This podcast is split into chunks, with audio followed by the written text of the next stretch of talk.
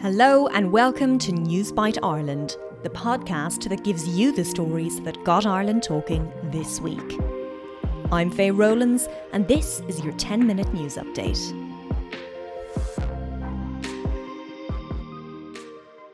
The Irish Times led this weekend with an increase in expected vaccine deliveries. Ireland is expected to receive a large volume of AstraZeneca vaccines over the coming weeks. That's according to the firm's Irish president. To date, Ireland has received just under 30% of doses ordered under an advance purchase agreement.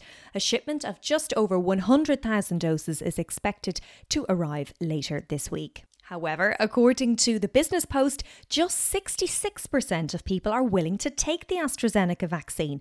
Earlier this month, the European Medicines Agency gave the vaccine the all clear following an investigation over concerns it could be linked to blood clots. So far, the state has administered just over 700,000 vaccine doses of COVID 19 vaccines. Health Minister Stephen Donnelly has promised that supply will ramp up with up to 1 million doses from next month. The latest figures from the European Centre for Disease Prevention and Control show that just over 13% of the adult population here have received their first vaccine. The Health Minister has requested the HSE to suspend vaccine operations at the Beacon Hospital in Dublin. The move to suspend the Beacon's vaccine rollout follows reports in the Daily Mail late last week that the Beacon CEO, Michael Cullen, had offered leftover vaccines to 20 teachers at St Gerard's School in Bray, where his own children attend. The vaccines were offered to the teachers ahead of their place on the official vaccine priority list. Responding to the news in a statement on Saturday, Health Minister Stephen Donnelly branded the actions taken by the hospital entirely inappropriate and completely unacceptable.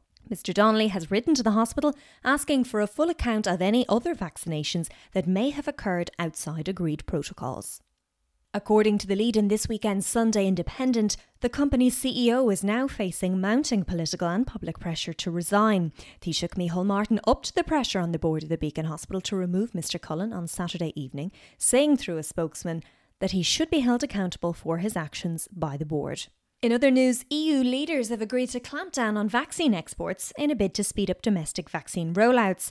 From now on, unless vaccines are being sent to developing countries, they'll need a permit to leave the bloc. Member states or the Commission may refuse the permit if the company has an unfulfilled order with the EU, or if the proposed destination has a higher vaccination rate or is not reciprocating by exporting doses to the EU. Ireland's mandatory hotel quarantine regime finally came into force on Friday, which means that passengers arriving into the state from 33 high risk countries must now spend up to two weeks in one of four designated hotels. A dozen passengers arriving from a flight into Dublin from Dubai were the first international visitors to begin mandatory hotel quarantine. It emerged later that day that three men had absconded from the hotel where they were supposed to be quarantining during a smoking break. Two of the men have since been located by Gardaí and have returned to the hotel. Gardaí are still attempting to locate the third man. The head of Tourism Ireland has said that the best the sector can hope for is a recovery in the second half of the year. Niall Gibbons has predicted that the most optimistic outcome would see a return to international visitors from September, but said much will depend on the vaccine rollout in quarter two.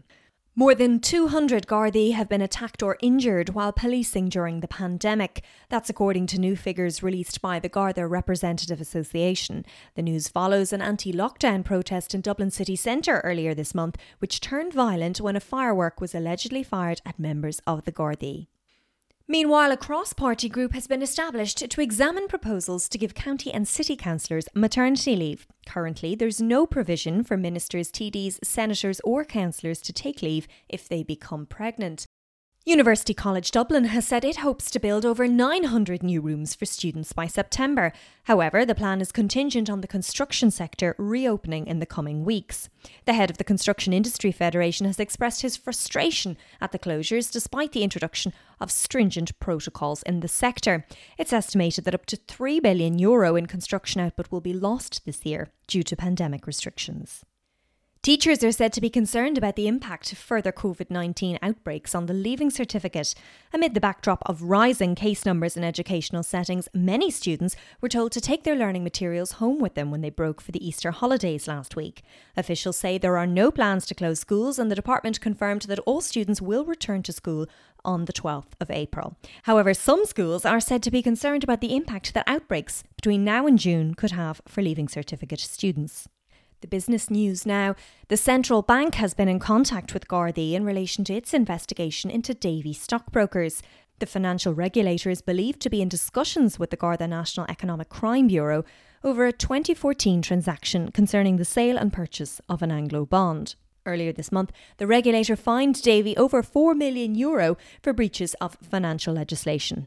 Irish shopping centre group Hammerson has told the Business Post that it cannot find a suitable tenant to fill a vacancy at the Ilac shopping centre in Dublin. The group, which also controls the Dundrum Town Centre and Swords Pavilion, said the issue had been compounded by retailers seeking to reduce their physical in store portfolios amid concern over reduced footfall. Meanwhile, Irish retail clothing giant Penneys has decided to pause its plans to expand its Dundrum store. A new 3% levy on streaming services, paid TV, and television advertising could generate additional funding of up to nearly half a million euro. The funding model has been suggested by Indecon Economic Consultants as a way of funding new creative content. Netflix subscription figures have more than quadrupled over a five year period from 2014 to 2019. Meanwhile, the value of TV advertising has fallen 17% over a 10 year period from 2010 to 2020. According to the report, other European countries have introduced similar levies following the introduction of a new European directive.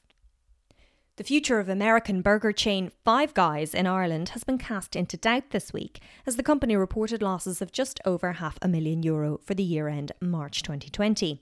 The company reported a loss of over 1 million euro the year before, and its accumulated losses now stand at 2 million euro.